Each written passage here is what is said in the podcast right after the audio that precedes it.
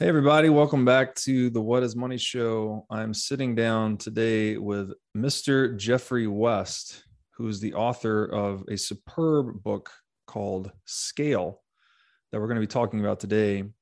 And Geoffrey is also a theoretical physicist at the Santa Fe Institute, which is a place known for a lot of bright minds and, and brilliant thinking.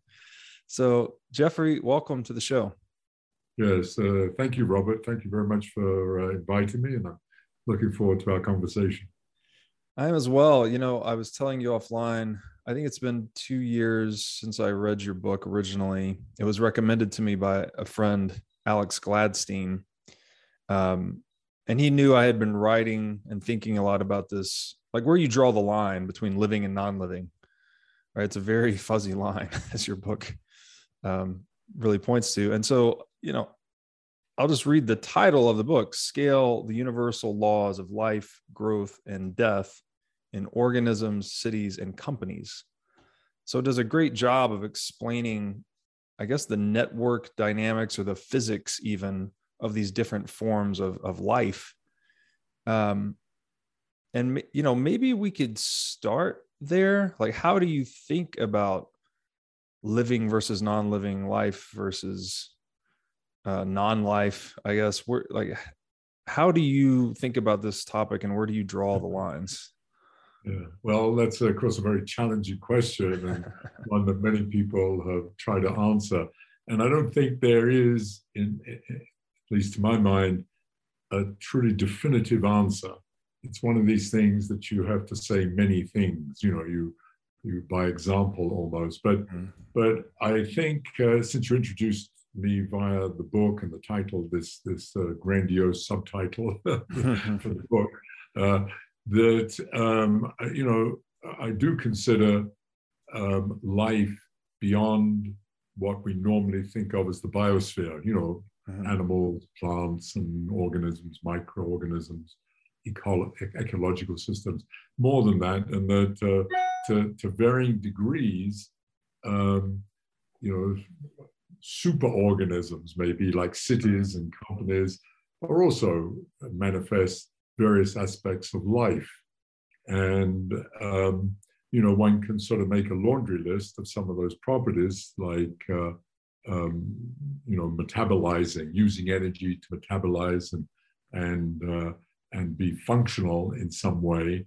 Um, and, and to take an extreme opposite to that, unlike, um, you know, just a piece of rock great big boulder sitting there, even though it absorbs energy, it doesn't use it in any truly functional way. Um, it doesn't need that energy to continue to survive, but a company, um, an organism, um, or a city does need continuous supply of uh, energy um, in some form or another. So there's that, there's sort of metabolism, um, and then there's uh, things like um, uh, reproduction mm-hmm. that uh, in some way, in some form or another, typically life reproduces itself and passes on templates of that by, of course, our DNA. And um, it's not so clear with something like a city. Um, you know, to what extent does it reproduce? Well, probably doesn't in the usual sense. There aren't sort of offsprings um, well, I suppose you might consider, you know, suburban developments as part of it. So there gets bit, that's where it gets quite fuzzy. Mm. Um, but I think a central feature of life, a truly central feature of life that um, distinguishes it to, to some extent from what you might call non living is uh, adaptability and evolvability and response to external changes um, and often that is to try to optimize in some way. This is not this, that's a very touchy question. You know, do, you know, it's, um, uh, but so associated with that, uh, adaptability, evolvability is also uh, the, the, the concept of growth. That's another aspect of life um, that is a critical part that uh, all of these things that uh, you know I've lumped under the, the kind of the, the big question of life all grow. They all start from something that is uh, usually quite small and via metabolism um, accumulate more and more of their mass, if you like, or more and more subsystems that become part of them, whether it's um, again an organism, a city, or a company. And so, you know, it's it's so my my I don't have a definition of life, but I have a bunch of characteristics of life mm. that I think um, are typically shared across all of these entities. And um, and the thing I became interested in are there sort of these general laws, I call them universal because that's a physics term actually, mm-hmm. but are they these sort of general laws um, that, um, you know, life in its various manifestations um, uh, obey? Um, even and, and laws, by laws, I, I'll, maybe later as we talk, we can clarify this laws in a not in the strict sense of Newton's laws, mm-hmm. you know, that is absolutely precise and this is what it is, but laws that we often in in um, in physics especially use the word coarse grained. That is again certain fuzziness. It's sort of low resolution, um, uh, not the kind of fine resolution detail that is typical of of a physical system. I mean, and that's another thing that to some extent distinguishes life from non living is that um, non living things often have at least parts of them obey very precise laws. And that's, of course, the area of physics. But non living things um, often um, have these laws that allow some violation up to a certain degree. And uh, so the other thing that that brings in as a bigger concept, um, which is is that of what we call complex adaptive system. That is a system that is highly complex, and life typically consists of um, enormous numbers of individual actors, components interacting among themselves, as I say, adapting, evolving, growing, and so on. Um, and that they have multiple levels of uh, regularity. I mean, like we do, we have, you know, we go from cellular to um, organism to organs. We have organs, and then we sum the organs with us. But there's these various levels of emergent behavior, and uh, life may have some of those, but not to the same degree, and certainly not to the same complexity. So I haven't answered your question in any precise way, but in a descriptive way. And being a physicist, um, uh, trying to put those uh, those ideas that I've tried to articulate into a mathematical framework where we can make them a little more precise than just the words that I use, uh, because mathematics, one of the great things about mathematics um, is that it is a precise language. Mm. And even if it is describing things that of themselves are imprecise, which is kind of a curious paradox. And furthermore, it allows one to uh, remain, you know, rational, so to mm-hmm. speak. Right. Yes. and so that's the way that's now that may exclude things, and that's an interesting subject of itself, is that by by demanding that we can put these things into mathematics, uh, you know, one may exclude some very essential features of the systems we're thinking of, and especially life. Right. I mean, it's hard, you know, when you think of our lives, you know, as human beings, um, you know, we don't, we, it's hard to imagine that we can put, you know, love and hate and ideas, so to speak, into a precise mathematical frame, framework. So that may, right. you know, that's a truly essential feature of our social life. Yeah. So I recognize that, but you know, in terms of my own thinking, I've become, uh, I'm, I'm fascinated by those aspects of life. Maybe this is a better way of saying it. I'm fascinated by those aspects of life which can be put into a mathematical, quantitative, and and potentially predictive framework. It's really interesting. I, you know, the idea of putting, trying to evaluate the world through a lens of mathematics mm-hmm. it does there is some relationship between how you're looking at a system and what you see right like sure. if you put this rational lens on you might be blind to certain Absolutely. you know quote, quote unquote irrational aspects of reality or life and no, maybe maybe that's related to because the other thing about complex adaptive systems that are really interest that is really interesting to me is that they have this kind of opaque logic in a way right there mm-hmm. we can't trace causality through a through a complex adaptive system very easily we can kind of i guess we can uh assign like as you said they're not laws so much i guess they're more like central tendencies mm-hmm. um or something to that. The average behavior, sort of average, average behavior, behaviors, or yeah. or even I, I like the central tendencies or sort of average. Um, but I, I, would like to go one step beyond that. The idea is to get that the essential features in that sense of mm. sort of average behavior. You know, sort of even defining what would be the average human being be. You know, right. the ideal human being, but then recognizing that there is a whole bunch of statistical fluctuations around that, obviously. Yes. And, yes. Uh, but but to really, first of all, let's get the dominant behavior understood. So that's right. where I'm coming from. Let's understand the dominant behavior, and then let's look at these multiple variations. Yes. You know, it's so interesting that you're intuitively describing praxeology and Austrian economics, actually, which they have they, it's a deductive system that looks at hmm. axioms. So they just hmm. try to develop very specific axioms of human action. The the primary one being man must act which which is to say humans use means to achieve ends. And so we have a purpose basically every action we take there's some purpose behind it and there's other axioms here like you know man values free time uh, man prefers goods now versus goods later, things like this.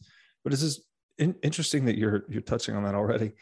Um, let me all right. So about life, I read this definition recently, and I'd like to get your thoughts on it. And this was from a book about economics, but also from a physics lens, which I think is a very, a very important uh, connection between do, two domains. But like you said earlier they're not the same right? There's physics which has these constants we can create formulas and things about but social sciences are different. We can't we can't formulaically describe what an individual or individuals are going to do. So this book defined life as an open system in a thermodynamic sense yeah.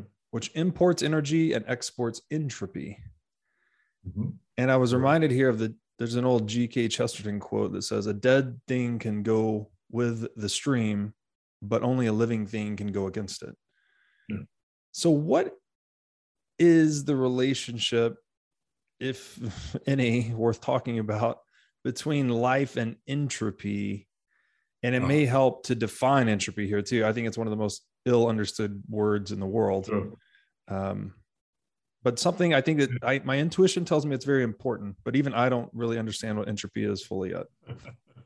yeah, so I, I think even in my book I talk about this uh, some. I talk about entropy, and I and I talk about it within the context of something that uh, has been, you know, uh, I don't know, very deep interest of mine for a very long time, and in fact was the something that got me interested in all these questions and, and, and the shift from sort of being a physicist interested in dark matter and string theory, mm. quarks and gluons, to thinking about life, so to speak. And that is the whole question of aging and death, aging and mortality.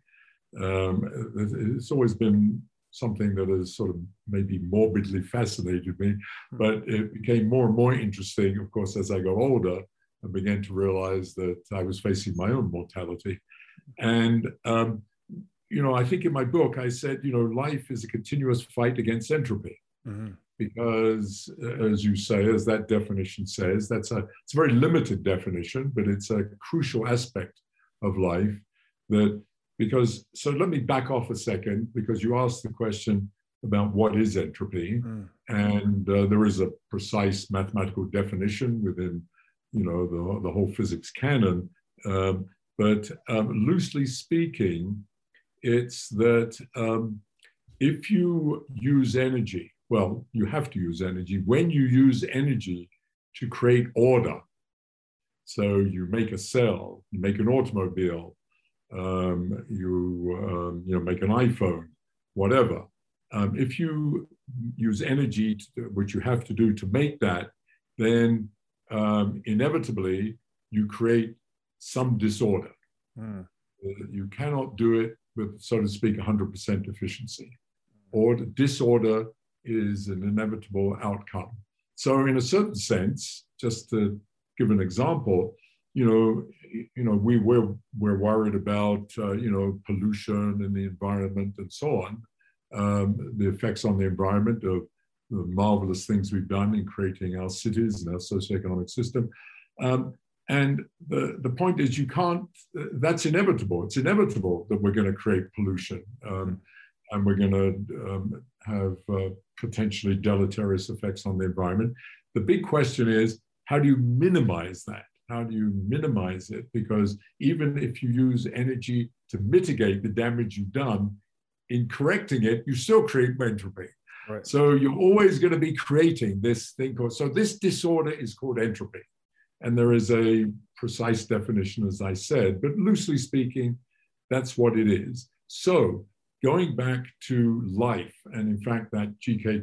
Chesterton quote, um, it, it is that um, when you, you know, the way we stay alive is, is through metabolism. That is, we eat and we extract metabolic energy from the food we eat by oxidizing it.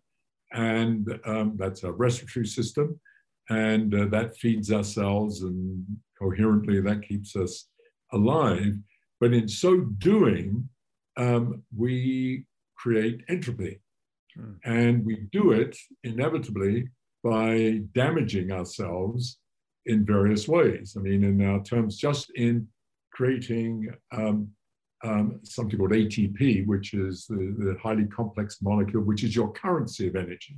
Mm. It's sort of your dollar's worth of energy that every cell is creating, um, uh, is creating ATP, and that's what you use in order to stay alive through um, oxidative respiration. And um, but the chemical process in so doing creates these, you know, um, the, the, the, the, these Waste. oxygen molecules, and they can damage your cells. So even though that's keeping you alive, it's also, in a certain sense, destroying you. And in this, and even more explicitly, you know, uh, that energy has to be distributed throughout your body. And one of the primary systems is your circulatory system, your cardiovascular system.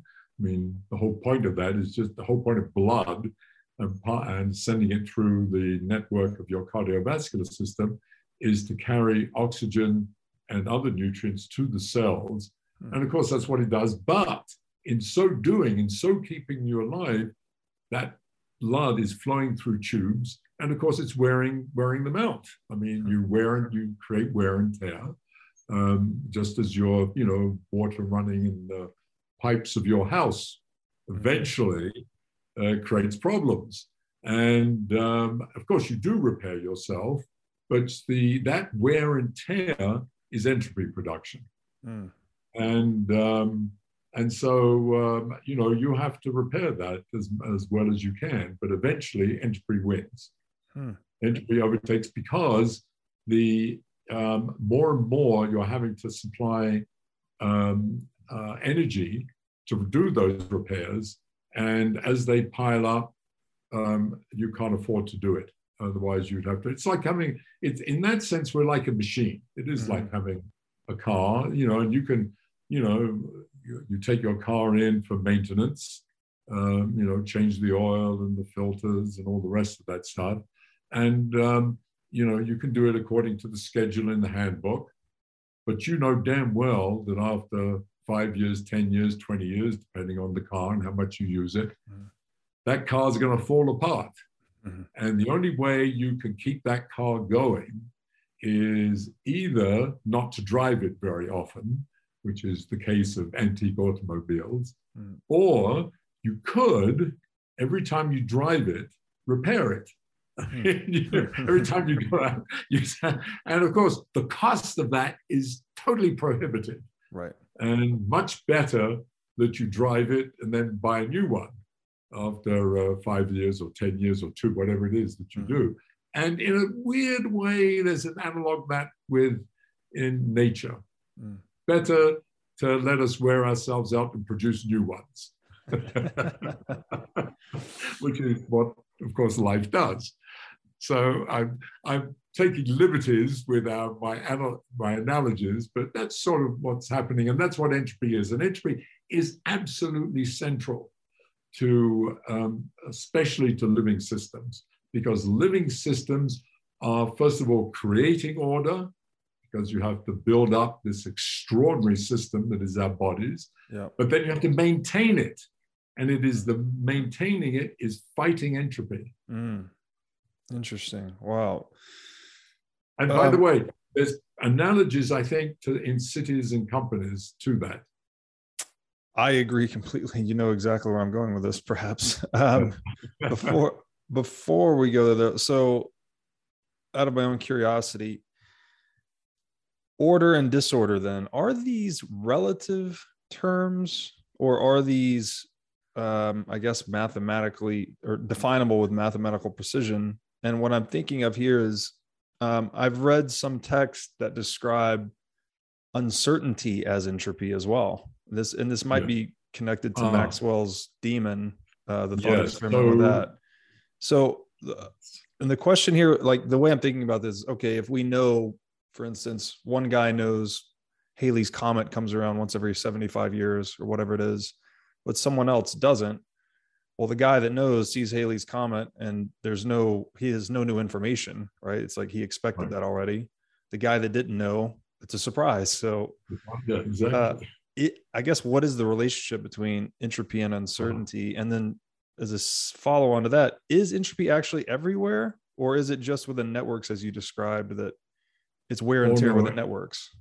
Yes, entropy is everywhere. I mean, entropy is, uh, you know, it's um, it's an integral part. It's sort of like energy is everywhere because mm-hmm. entropy is energy. It's right. the, it's it's creating, and maybe I should stress this. It's um, entropy is, as I say, I associated with disorder, which means it's sort of like useless energy. It's sort of like you know, friction. Friction is one of the best examples. Mm. Um, you know, you create heat, that heat, and uh, mostly you can't use it. I mean, it's, uh, you know, when you rub something, it creates that heat which sort of dissipates. And, um, and so um, it's, it is everywhere and um, it's mostly not useful energy. And one of the things, you know, in, in, in terms of engineering, is to find ways, of course, to try to make that um, uh, what, what appears to be dissipated, not useful energy into something useful. Mm. And of course, uh, you know, in terms of, um, you know, trying to, I mean, for example, um, a trivial example is, um, you know, the, the, um, when you drive your car, um, it creates heat. That's why the engine, engine runs hot. Mm-hmm. That's entropy. The mm-hmm. engine's running hot. Uh, but uh, you know, one of the engineering things that takes advantage of that is to keep you warm inside the in, on your seat. I mean, you use that heat that's generated by the engine, which will go to sort of just out there into the atmosphere. Um, you know, you you have to. I mean, of course, it costs you to do that, but it is one way of trying to control um, entropy. Hmm. Um, now, your first question is, uh, I, I, is, is sort of a tangent to this, um, to do with information. Mm-hmm. There is a, there's another use of the word entropy um, to describe a degree of information. Mm. And um, it turns out that the mathematics of that um, and you know what you know and what you don't know and how you can define the number of bits and so on. The mathematics of that is essentially identical to the mathematics of sort of thermal entropy, heat entropy, and, and uh, energetic entropy. Um, and so you have to be careful that they don't get conflated. But there, are, uh, but there are there, there are bridges between them. But in the sort of things that you know I've been interested in, that plays much less of a role than the physical entropy, the original meaning of entropy that was introduced, um, uh, you know, when people were trying to understand, uh, developing the um, uh, theory of thermodynamics. Uh, and, uh, and by the way, one of the other things maybe I should have said about entropy, um, the, the, the second law, what's called the second law of thermodynamics, is that is, is, is put, uh, is, is what I said earlier, is the inevitability of creating entropy. And the second law is very simply stated in a closed system, so, a closed system, entropy always increases. Right. That's that's the statement. And um, can we define? And, sorry, just for the audience, open versus closed system. Yes. Thermodynamics. Yes. So an open, a closed system literally means you know you can imagine there's some boundary, a box, some uh, encasement, and um, uh, no more energy comes in and out of that. I mean, in principle, that's the idea that there's something that it's closed and it's within the system. So everything stays within the system. Because, so for example, and a, and a fantastic example of it is, of course, the planet. We are not a closed system. We're an open system because the sun is shining on us, giving us energy all the time.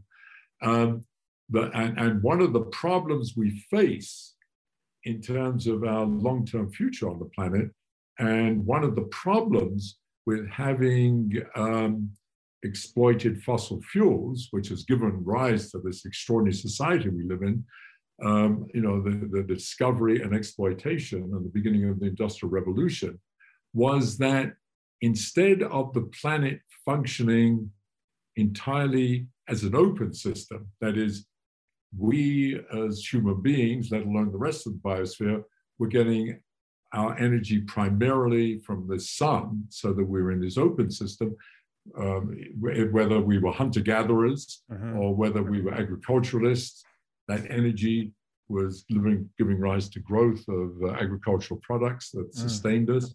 But that was coming, you know, the energy for that was primarily coming from the outside. We changed to making it what was effectively a closed system. Mm. That is the burning of fossil fuel, because we're just simply burning the surface of the planet. That's what we've been doing. And we've done that extraordinarily well.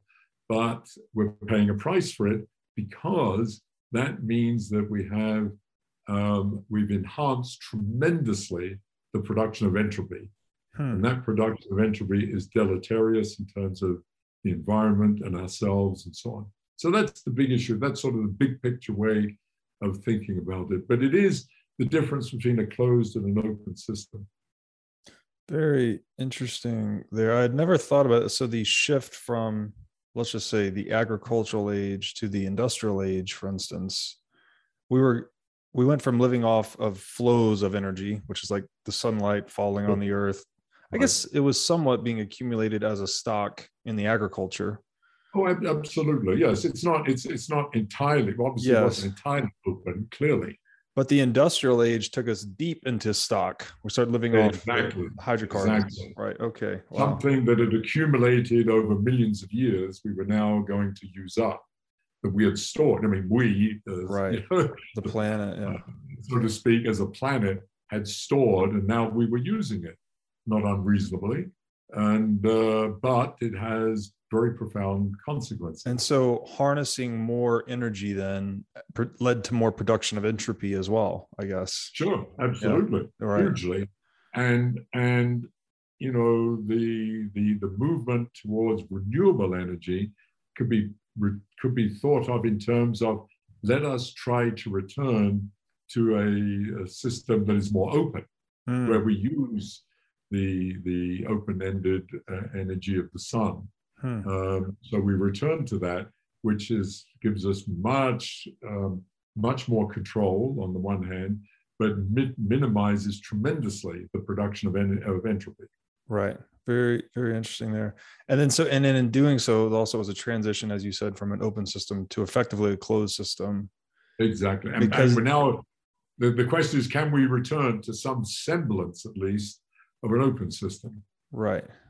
Okay. Or at least some aspects of an open system. And that would necessitate, I mean, just in the specific case of hydrocarbon use, that would necessitate us filtering the carbon from the atmosphere. That would be like pushing back against be, the entropy a little bit. Sure, that would yes, exactly. Returning it to the soil, so to speak, or to right. the ocean or whatever. You know. It's fascinating. So it's like there's this long-term cycle, I guess, to produce hydrocarbons. And when we start tapping them at an accelerated rate, we inevitably create more entropy. But to to fix that, mm-hmm. we have to actually accelerate the cycle that returns the entropy to the dirt or the ocean. Absolutely. Wow. Interesting. Exactly. So that's the question: Can we do that? and uh, that's a huge challenge.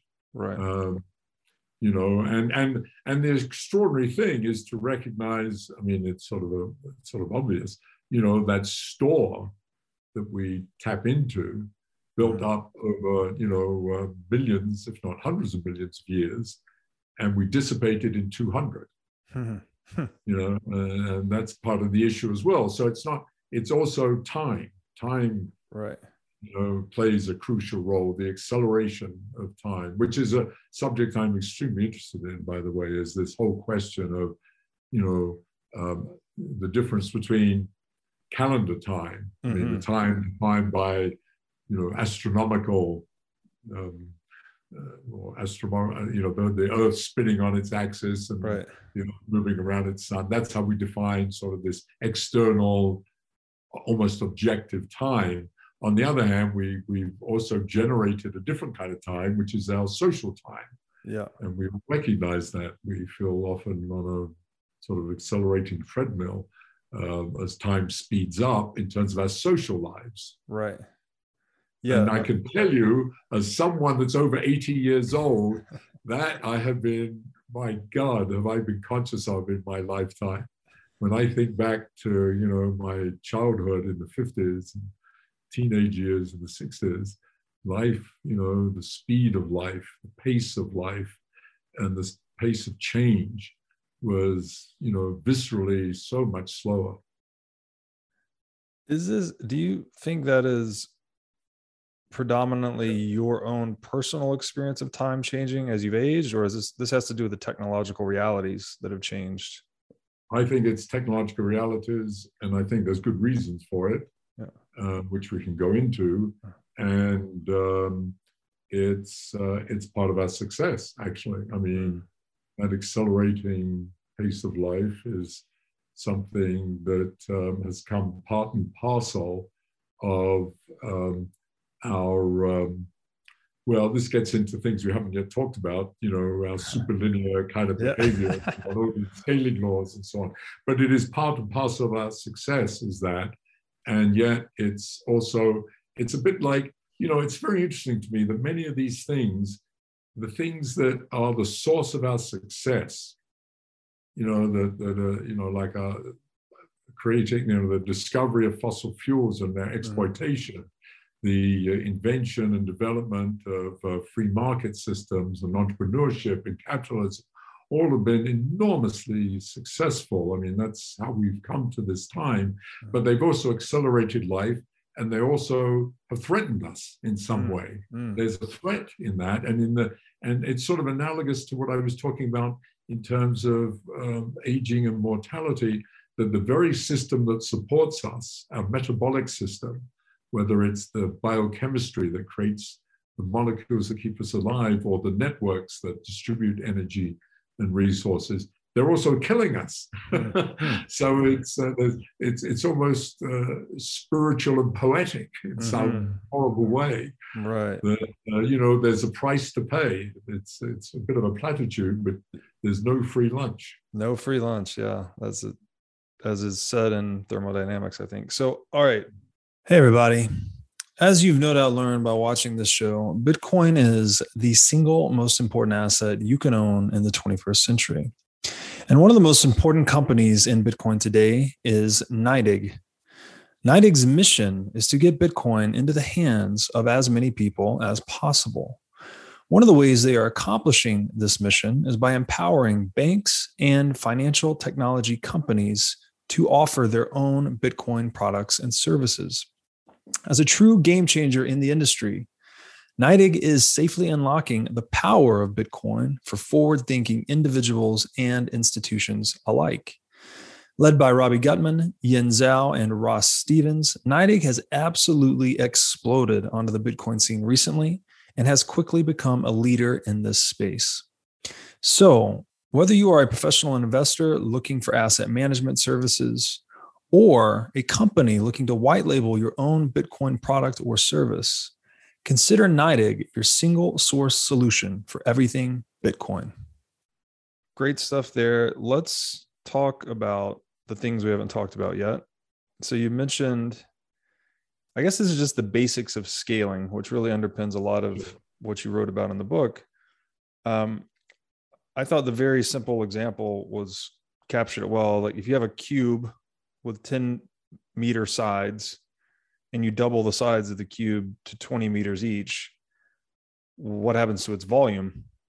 Hmm. And in, intuition tells you, oh, well, the volume doubled. You doubled the size, so you doubled the volume.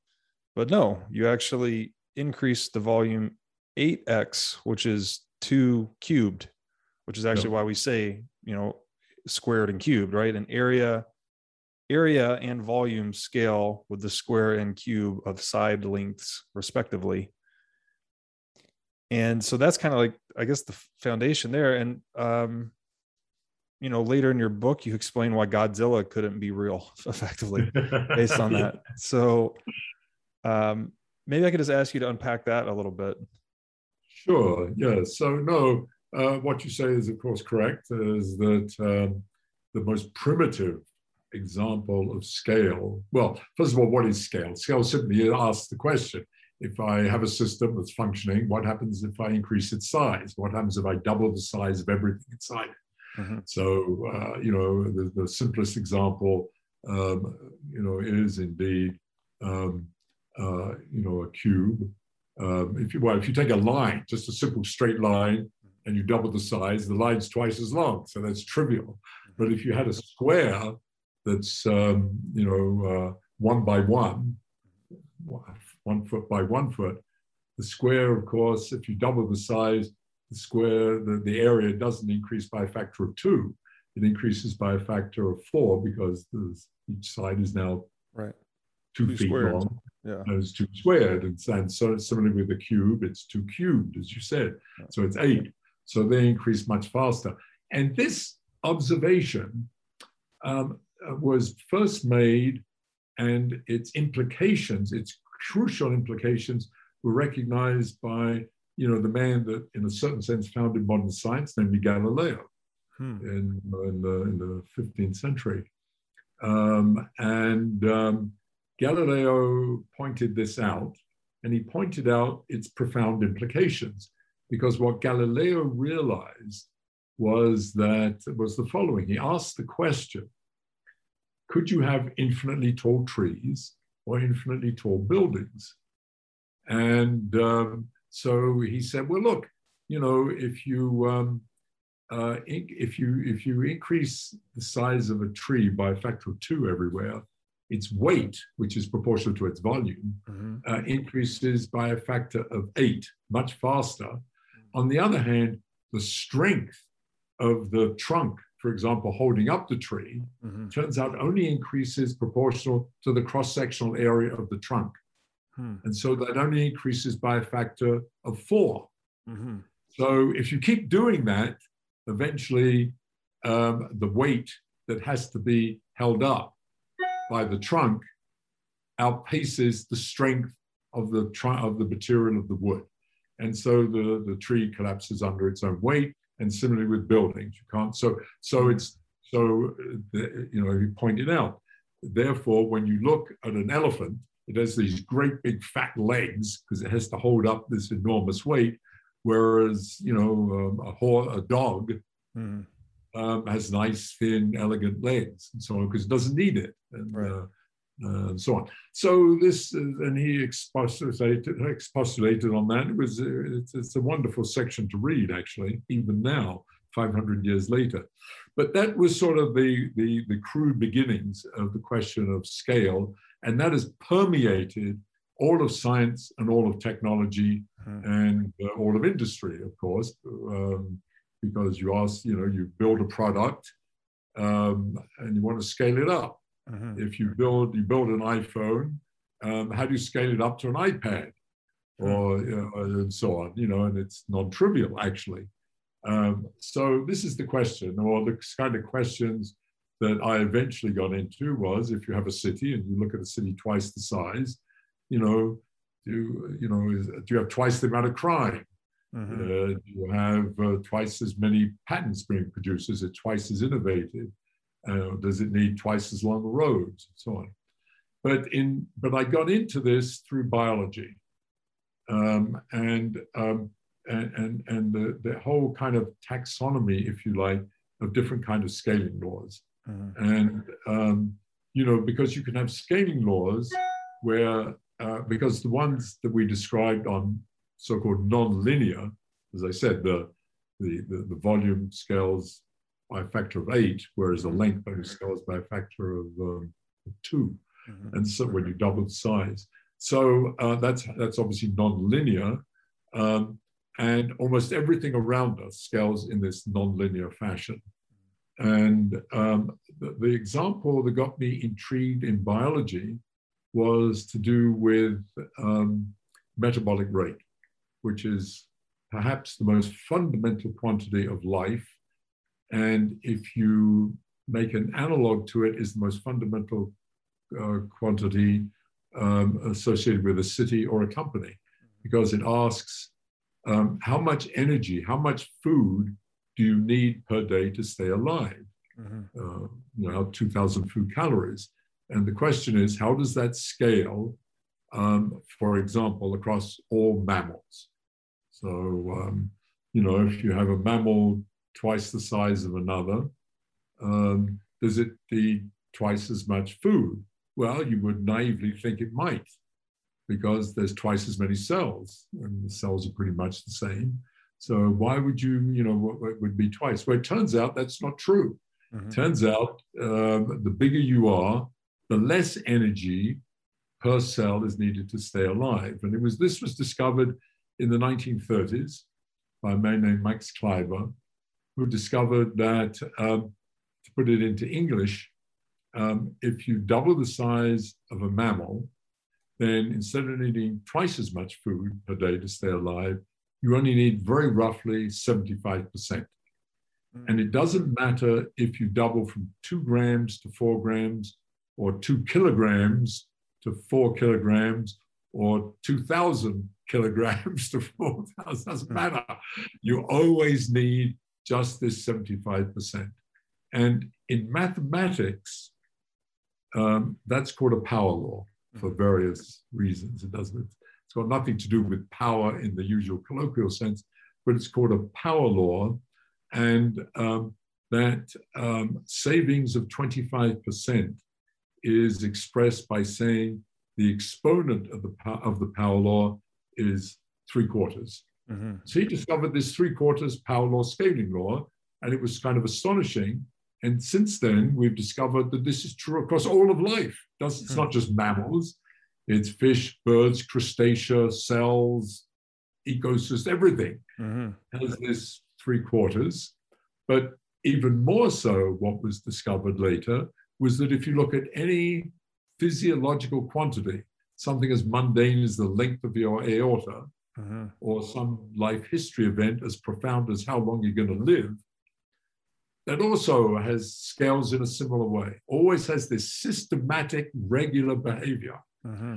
Um, and not only that, the savings as you get bigger is always a multiple of one quarter. It's always uh-huh. 25%, 75%, and so on.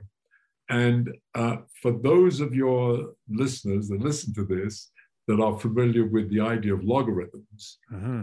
where you plot data not one, two, three, four, five, but you plot it by, you know, one, orders of magnitude. Orders of magnitude.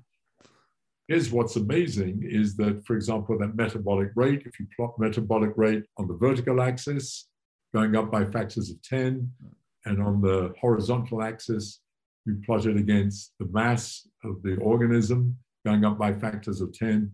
What is remarkable is all data lies on a straight line.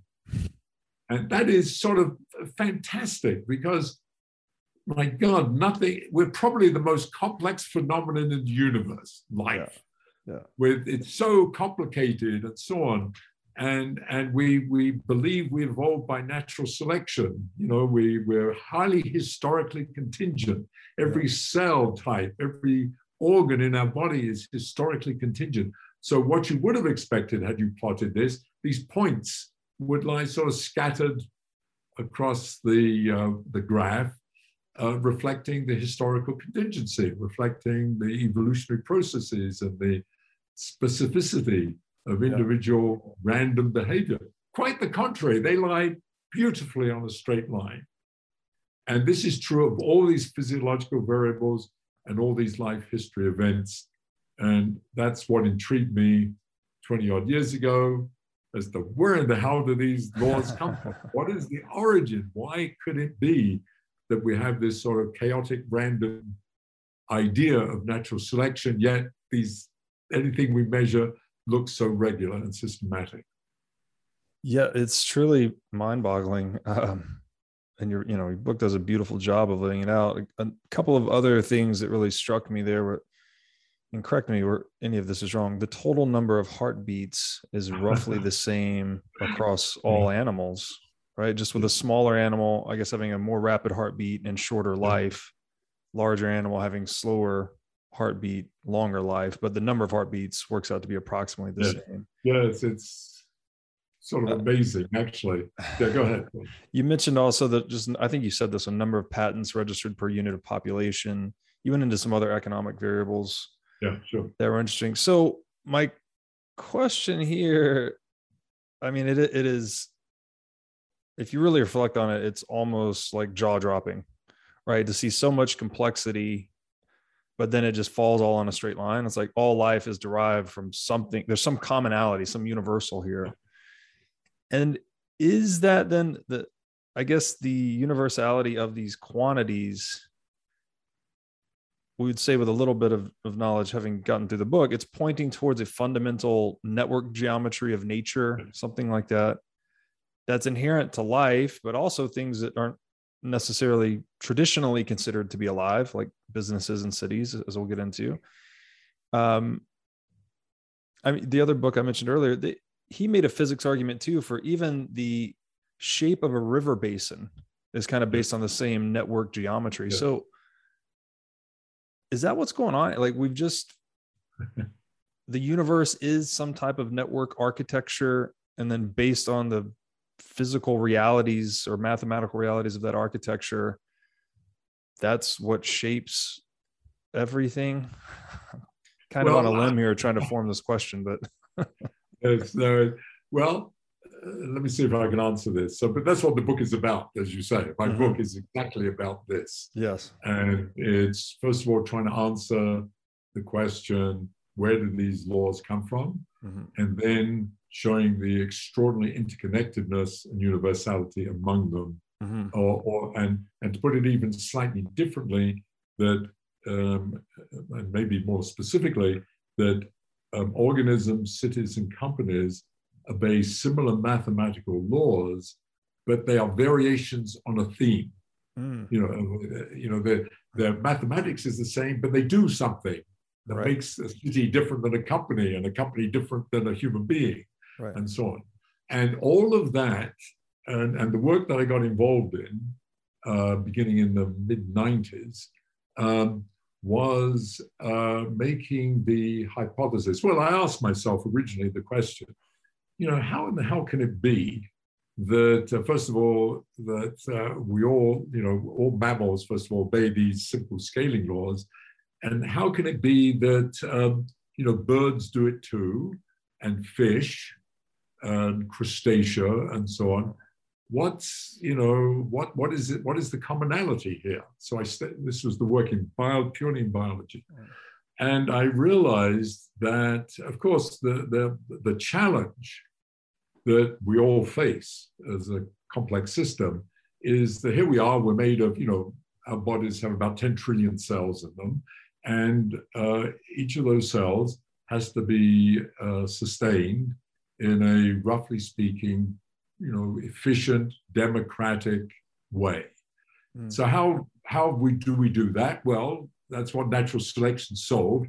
It evolved networks. I mean, we're a bunch of networks. That's mm-hmm. what I realized, you know, that at this level we're a bunch of networks. And then I made the sort of hypothesis, uh, the leap, that these scaling laws are actually a manifestation of the physics and mathematics of these networks. Mm. And it is the physics and mathematics that is basically universal. Mm. And so let's see if we can understand where these scaling laws come from. And within biology, where in the hell does this number one quarter come from?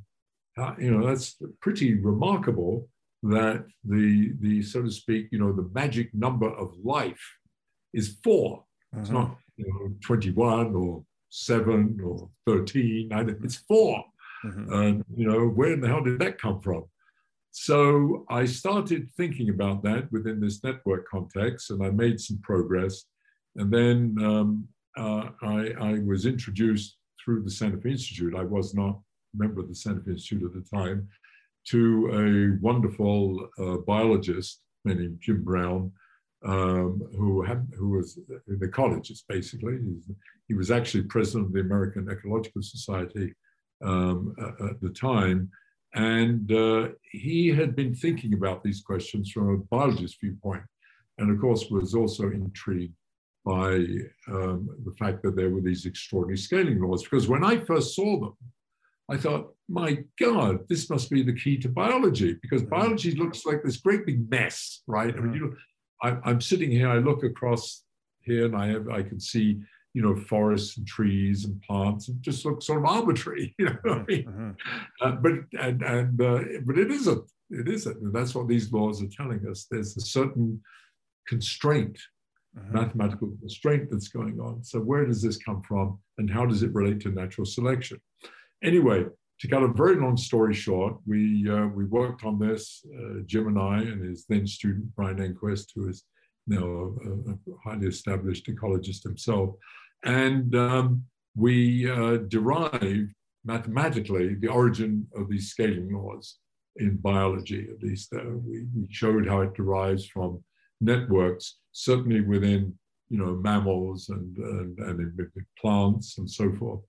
And the idea is, just to repeat, that um, these um, uh, that the, these scaling laws and this universality is a reflection of the mathematical properties of these networks.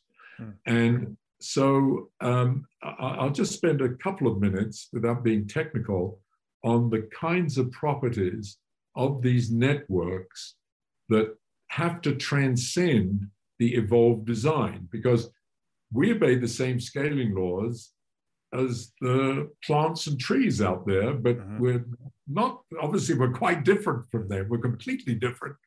Uh, you know, we think of ourselves quite differently from them. Uh, and yet we're both networks.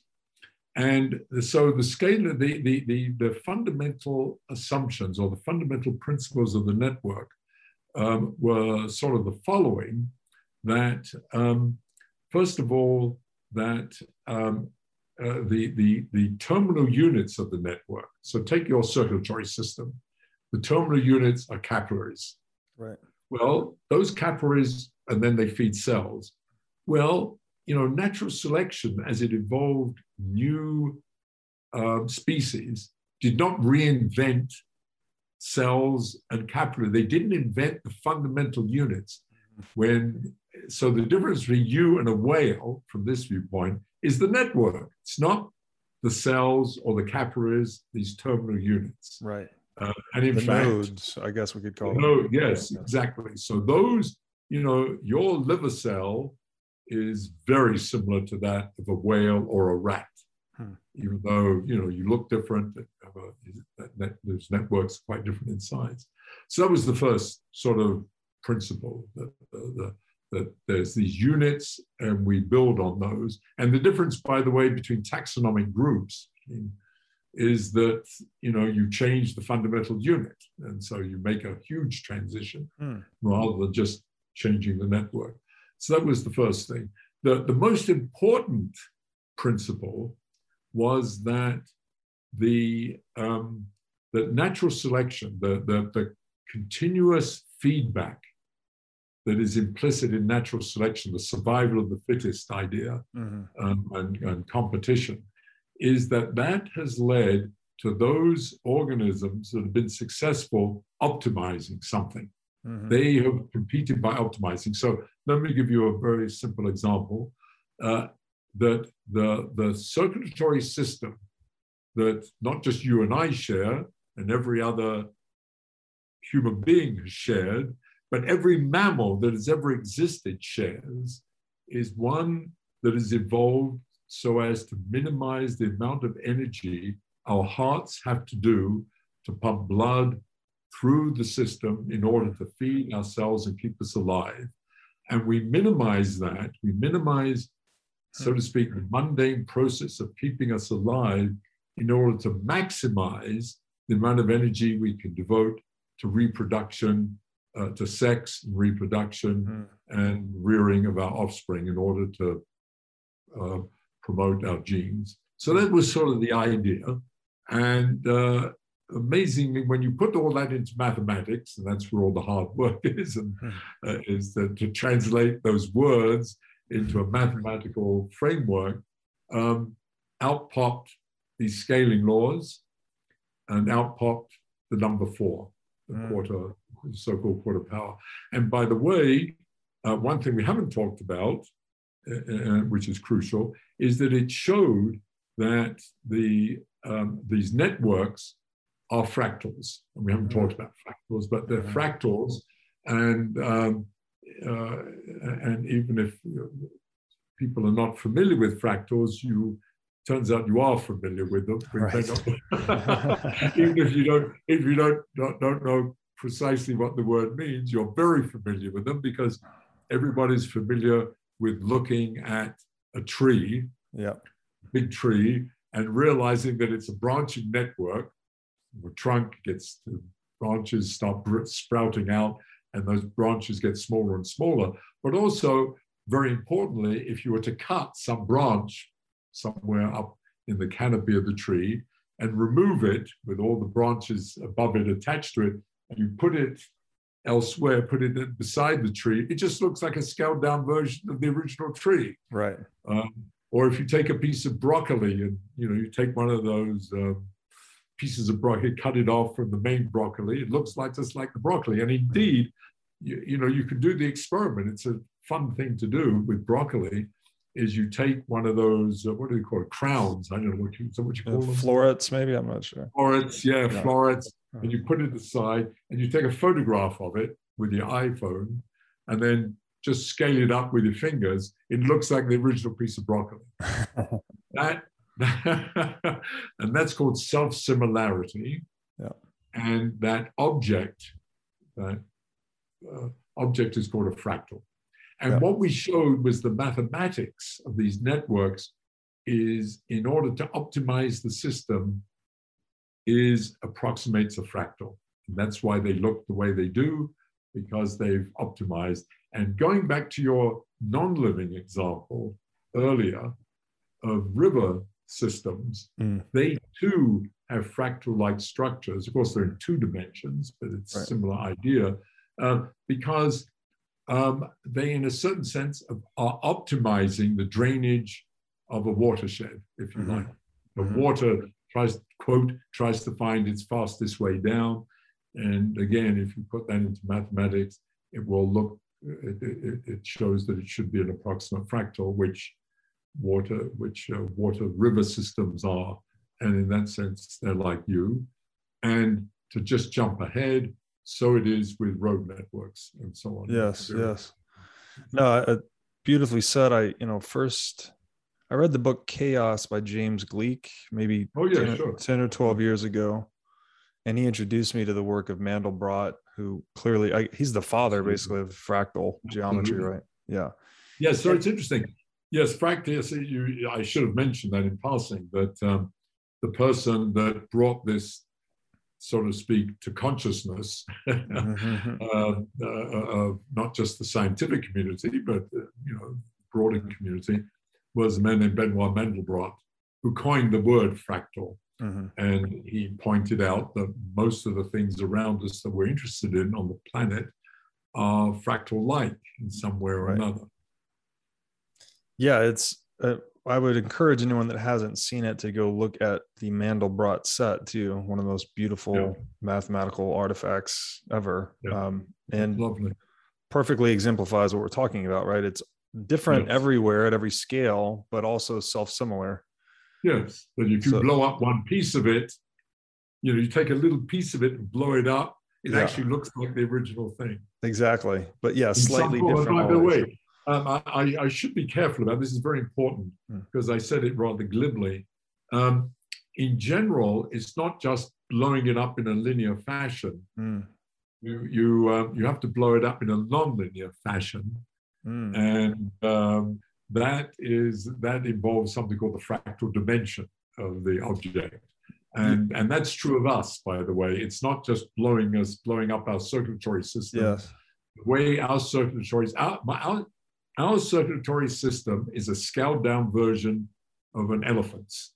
Right. but it's scaled down in a non-linear way following those scaling laws they talked about. And the mathematical theory tells you how it is that you should scale it so that the elephant and the human being operate efficiently So let me let me I want to read you included this in your book and i think it's just a cool little i don't know if it's a poem or what it says uh, this is about fractals. Oh yeah. Uh, so naturalists observe a flea hath smaller fleas that on him prey and these have smaller still to bite bite 'em, and so proceed ad infinitum thus every poet in his kind is bit by him that comes behind. Great fleas have little fleas upon their backs to bite them and little fleas have lesser fleas and so on ad infinitum. Just a poetic that's- little yes yes, yes. encapsulation of the fractal. I want you mentioned something there i wanted to touch on though because that fractal dimension is that the fourth dimension? Is that why the number four is Uh, incorporated No, it is. It is. Yes, it is. And it- so here's the. So yes. So now let's go back to this uh, number four. So this four, if you go back to the work that we did, um, the number four is actually three plus one. I'll tell you what. It, and the three is because of something I haven't, I didn't mention about these networks. Another property, generic universal property of these networks, is sort of an obvious one. It's it's what we call technically space filling. Mhm. That is, the network has to go everywhere. So it's sort of obvious that you know, I mean, your your circulatory system has to go everywhere within your body because every cell has to be fed right otherwise it'll die. So that's sort of a sounds sounds like a trivial statement. It's non-trivial because you have to put it into mathematics, and it's a constraint on the network that everything in the system has to be sort of connected to the network. So uh, t- just to jump ahead, um, in a city, um, uh, the, the road network is also space filling. It has to end up, you know, every every house or every dwelling you know, has to have access to the road. So the Mhm. road, you know, eventually ends up, you know, you're on a street, in other words. That's all it says. But to put that into mathematics is is not not trivial. But uh, so it's a but but um, uh, so the the three plus one, which I said the four is the one quarter, the four, the three plus one, the three can be traced back to the fact that we live in three dimensions.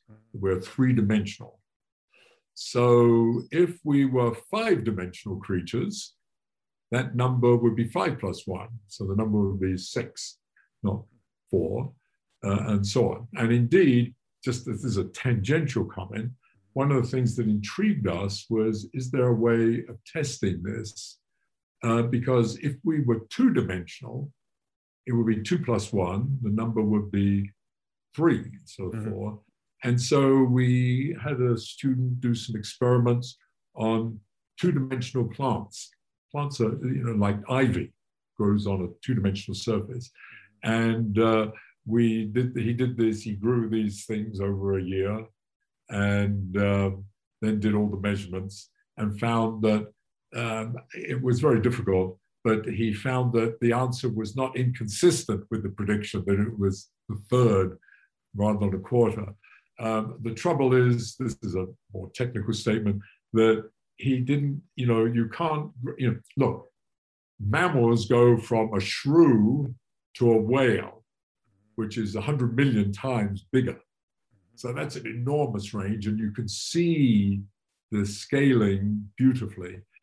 But trying to grow ivy in the lab, you don't have a, a scale of 100 million. You have a scale, if you're lucky, by a factor of five to 10, which is not right. really enough to test, but it was not inconsistent. Anyway, I'm sorry, that's a tangential comment. But let me go back to the one now. So there's the three, is because it's three dimensions. Mm. The one is because of a curious property of fractals, um, which Mandelbrot already recognized um, way back when he introduced them, that the, so to speak, that, you know, we, we tend to think of dimension up, down, sideways as integer. You know, it's mm-hmm. The integer numbers. Mm-hmm. But what he realized was that fractals, these curious properties of self similarity, give rise to a generalization of dimension that is doesn't have to be integer, it can be 1.23 or hmm. whatever. Hmm. Um, however, um, if you are maximally fractal-like, that is, you really are taking advantage of, of space filling and you're really optimizing, and uh, the maximum you can change the dimension is by number by one, hmm. and that's what we do. We optimize uh, the, the, the fractality, if you like, the self similarity, in order to optimize the system and be most efficient. Hmm. And that gives rise, if you follow the mathematics through, to plus one. I mean, I it's this is a sort of hand. I to try to put it into English mm-hmm. is is difficult, and I try to do it in the book um, with an example, um, which I'm happy to try to repeat here. But it's it, it, I don't know if you remember reading it. It was about uh, washing uh, sheets in a in, in a in a washing machine. That uh, one I, don't I, recall. If I say it, it, might be that I don't know if it's worth spending the time. but I tried to think of an example where in ordinary life, actually, um, the dimensionality is increased by one, even though you don't realize it. Let me let me try it out. I okay, mean, please. Let me try it out. So we because it refers back to the very beginnings of our conversation, that if you have a sheet, literally a sheet from your bed, um, and you were to double the length of each side, we know the area goes up. We talked about it by a factor of four, it goes up by two squared, mm-hmm. and we say uh, the way we talk about that mathematically, we say the dimension of a sheet is 2 mm-hmm. that squared. Right. And the dimension, and just going back to what we said earlier, the dimension of a cube is three. Right. So sheets have dimension two because they're two dimensional. That's why we say two dimensional. Okay. Now, there comes a time you, when you have to wash your sheets. so, and you want to be very efficient about it. So you wait a long time and you collect all your sheets and you stuff them as much as you can, all these sheets into your the tub of your washing machine. Now, the tub of your washing machine is a volume. Uh-huh. So it has dimension three, two times two times two, 2 uh-huh. cubed. Uh-huh. That is dimension three. Now, if you ask how much, even though you have increased, if you double the size of the tub, of the tub of the double the size of your washing machine, uh-huh.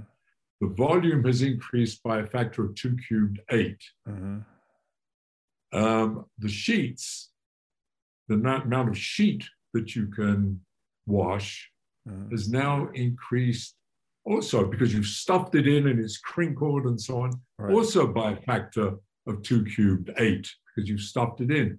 Yet each sheet has only got a dimension of two. So you have effectively, by crumpling it up and pushing it in, even though it's still a continuous sheet, but it's all mm-hmm. crumpled, you have increased effectively the dimension of a sheet by one. You've wow. gone, made sheets into that are two dimensional into something that is an approximately three dimensional object by crunching it up. So that's sort of, and that's an example of and in fact, by the way, just a side comment again to that, if you look at the distribution of all the little crinkles, uh-huh. they actually follow a fractal dimension because you're making you're actually taking advantage of fractals. So it's extraordinarily interconnected, all of this stuff. Yeah. So we sort of do something like that with our um, incredible cardiovascular system. And, and indeed, you know, even though you're only maybe, you know, six feet tall. I think, I forget the numbers, but I talk about it in the book. I think if you laid all the vessels of your circulatory system side by side, I think they go round the earth at least once, maybe more. Mm. And that's all inside you, which yeah. is truly remarkable. It's a lot of crinkled blood vessels. There's a lot of crinkling going on there, effectively. Let me. The, I oh, love. Sorry, I'm, I, I, am sorry. To, I have to talk too much to explain this. No, no, no. It's very, it's very helpful, and thank you. I, I want to throw something back at you that might be a bit meta, but I'd just love to hear your feedback on it. I have almost considered just in in trying to intuit this geometry of nature we call fractals.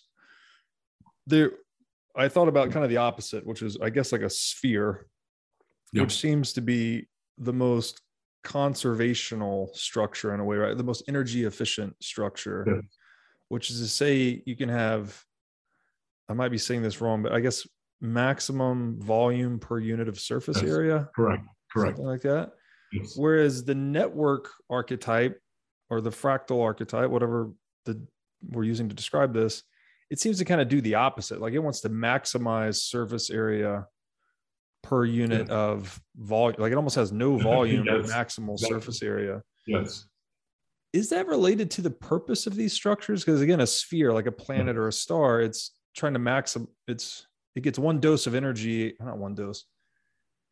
It's trying to conserve itself over time. Whereas the it seems like the purpose of this fractal structure is to in, optimize exchange. It wants to interact with the environment yes. or shuttle energy, matter, information to every little nook and cranny sort of thing.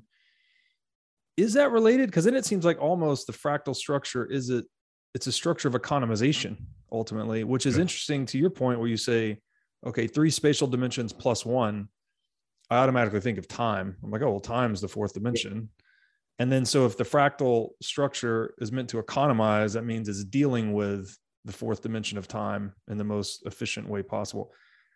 That's a whole lot I just spilled out there, but I'd love to hear your thoughts. Well, I, I, I don't. I, we can talk about time separately, but um, no, but, but but I think that you've got it. Um, you said it correctly. That these another way of looking at what your, for example, circulatory system is doing, but these these kinds of biological networks are doing, is maximizing the interface between the its terminal units. That's where mm-hmm. like our capillaries, and whatever it's supplying. Mm.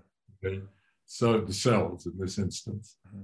And it wants to maximize it in the most efficient way, and um, and uh, it, it accomplishes that through having a fractal structure. In order to take the other piece that comes into it, is that you have to take something that is macroscopic, mm-hmm. uh, you know, like you know your heart and pumping the blood through, and take it down to something that is microscopic, which is mm. your cells, and um, and you have to do it in a way that um, maximizes the exchange in order to maximize the, the feeding of metabolic energy to the cells, and as well as receiving energy from the cells. Mm. So um, it, it is fundamental to this, from this viewpoint, is ideas of what I said earlier, optimization and efficiency. And uh, indeed, I, I, didn't say this, but um, um, one of the things that comes out of the theory and uh, that is uh, in agreement with the data, which I already emphasized, is this um, three quarters power scaling law mm. of uh, metabolic rate, which I didn't um, use the word sublinear. Um, it was implied that is linear is, just to repeat what I said earlier, linear is double the size, you need twice as much metabolic energy. Mm. Not the case. That's linear. Sublinear is double the size, I need less than twice as much. And in fact, the theory uh, shows that it should be roughly 25% less each time you double. Um, and, um, and that's what the data shows. That's so-called Kleiber's law. And um, that shows an extraordinary economy of scale, systematic, predicted economy of scale the bigger you are. And what it says is that the um, metabolic rate of an individual cell is decreasing systematically and predictably with the size of the animal. So even though I said earlier, your liver cell, your horse's liver cell, and a whale's liver cell, and your dog's liver cell are all basically the same. They're those mm-hmm. fundamental units. However, because of the constraint of the network, your liver cell is working less hard than your dog's, mm. but it's working harder than your horses and harder than a whale. Right. So this is the basis of why it is that big things generally live longer than small things. That's why uh, a mouse lives only one to two years, a right. shrew for about a year, um, and a whale lives for about 120. Blue whale can live maybe as long as 125 years, even though they're made of the same stuff with the same genes. Um, that uh, the amount of work that is having to be done by a cell systematically decreases. So, going back to what I talked about in entropy, it is producing less entropy the bigger you are. And so uh, you live longer in a systematic yeah. way.